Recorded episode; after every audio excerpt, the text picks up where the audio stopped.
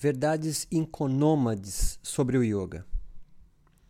Os yogas se perdem no tempo, sua duração, modos, limites, escrituras e corpos, pois rizomáticos, não arborescentes. É moderna a narrativa mítica de sua origem nobre no Yoga Sutra, onde yogares hatha yogicos preparam para o nível superior, nobre, ariano do yoga, Raja Yoga. E o Vedanta, esse resumo do livro sagrado de uma elite sacerdotal, se entorna como base sólida e indiscutível dentre tantas outras epistemes e yogas possíveis. Isso é um mito. Esse mito fundador foi se legitimando na parceria Mircea Eliade e Das Gupta, ao mesmo tempo que os indianos eram invadidos por europeus, igualzinho ao cenário colonial brasileiro Há um processo civilizatório aqui, quando filhos de uma elite sudestina no Brasil se entendiam mais brasileiros do que nortistas e nordestinos, estes regionais e folclóricos. Nada mudou. Tudo foi uma escolha da intelectualidade indiana que lutava por sua independência do jugo britânico. E o yoga foi a sua principal bandeira nacionalista neste movimento, conhecido na história do país indiano como Renascença Indiana. E deu tanto certo que talvez até você tenha tatuado no seu corpo motivos e signos indianos. Talvez aprendido sânscrito, começado a praticar yoga, cursado é, astrologia védica, consultado médicos ayurvedas e tornado-se vegano. E considera, por exemplo, a vaca animal mais sagrado do que os pardais. Parou de rezar Ave Maria para mantrar uma criança com cabeça de elefante. Passou talvez até a desejar conversão ao hinduísmo, mesmo que impossível. E, quiçá, é, uma vida persona de cosplay de um sacerdote hindu errante, na esperança de conquistar maior autoridade em telas de silício. Surge neste momento, início do século XIX até 1947, um resgate da potência ancestral indiana que estava sendo subjugada pelo racionalismo e pragmatismo anglicano anteriormente muçulmano e antes até budista. Mas nem tudo são flores e o crescente nacionalismo indiano carregou consigo ideais aniquiladores de tudo que não eram eles, a elite hindu. Veja só Narendra Modi, ainda hoje reverberando o mesmo espírito.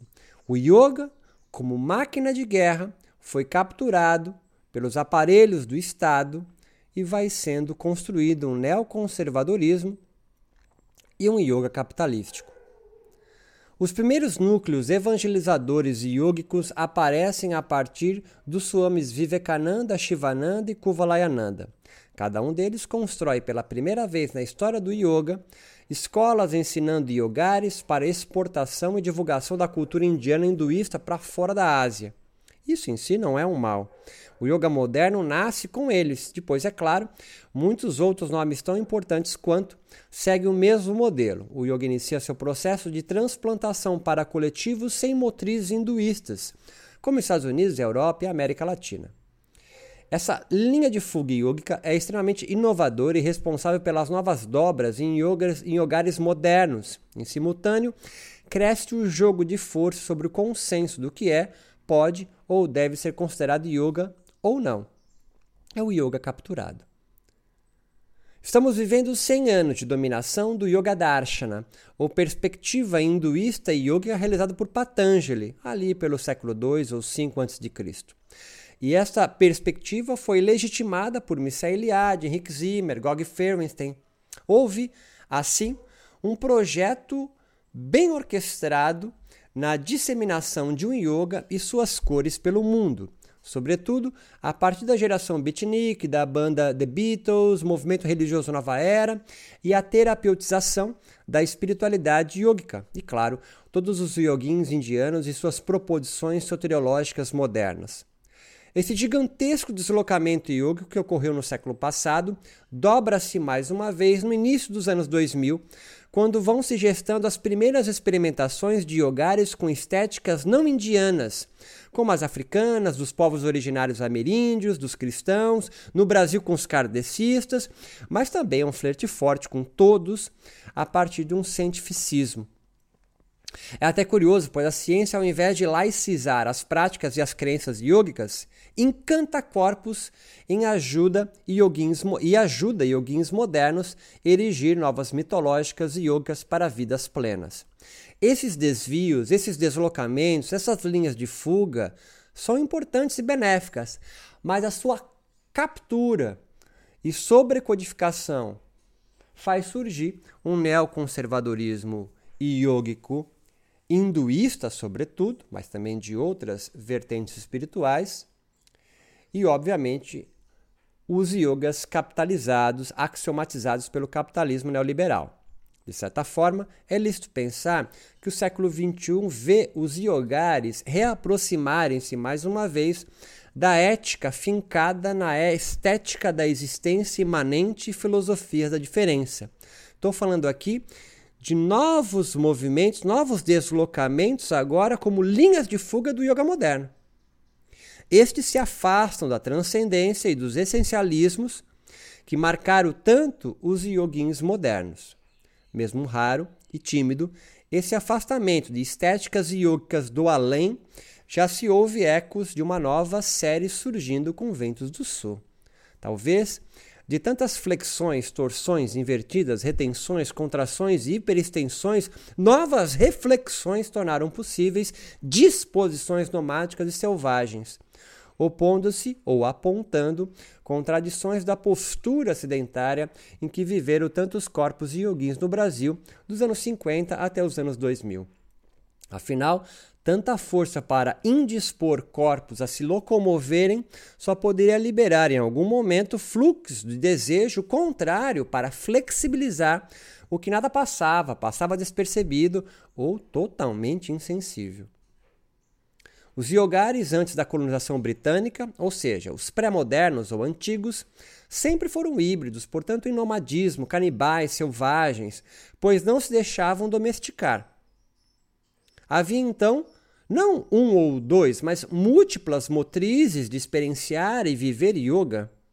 Alguns capturados pelo Estado, sem sombra de dúvidas, mas tantos outros ainda em disputas entre si, não pela dominação de quem era ou estava com a verdade do yoga, mas lutavam contra aparelhos de captura por uma única versão ou síntese do yoga dominante abriam frestas o quanto podiam, ventilavam e conviviam bem com suas contradições.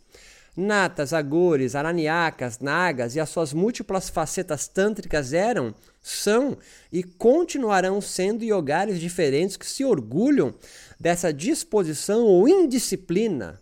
Talvez daí venha a palavra tapas, por discordar mais fácil. Ao invés de buscarem reviver ou replicar, inventavam yogas para continuarem em devir. Não havia, ou não há ainda, a polarização entre yogas de uma tradição e yogas da outra, mas os yogas em devir. Com o modernismo, yogas se tornaram apenas versões de outros yogares, não inovações, não linhas de fuga. Todos os yogares modernos leem os mesmos livros, seguem os, os mesmos gurus que devotam-se aos mesmos deuses. Por isso, sempre concordo com yoguins modernos quando afirmam que os yogares contemporâneos deram errado, são marginais, periféricos e menores. Eles estão corretos. Todos os yogares em estéticas não indianas vivem devires minoritários e suas micropolíticas são devoradoras de yogas elitizados, brancos, sem ascese, assépticos, hierarquizados, masculino-alfas, verticais. Desejo vida longa aos corpos desses yoguinhos menores, corpos trans, vira-latas, bichas caramelos, derrubando latas de lixo para comer os yogares dominantes derramados pela rua. Todos os yoguins contemporâneos são contra o Estado. Por isso resgatam o nomadismo não ariano das yoguins dravídicas loucas que, cavalgando em onças pintadas, decepam cabeças de todos os yogas cafonas, replicantes, sedentários, como se fosse o que nunca poderiam alcançar, pois seus terceiros olhos abriram-se na nuca. Por amarmos a índios, seus yogares xamânicos, sacerdotais, florestais, canhotos e dos crematórios, não desejamos selos, isso seria uma afronta. Por isso devoramos como yoguins antropofágicos que somos, filhos de africanos, caboclos, quilombolas, indígenas e todos os bruxos, bichas, bailarinos e feiticeiras da Europa ibérica, desterrados pelas bandas de cá. Estes mesmos que, antes, sob o jugo dos mouros pretos, aprenderam a sambar em roda nos terreiros aos pés de mantiqueiras, chapadas e urubicis. Embriagados, cantam em alto e bom som, tambores, citares e maracas.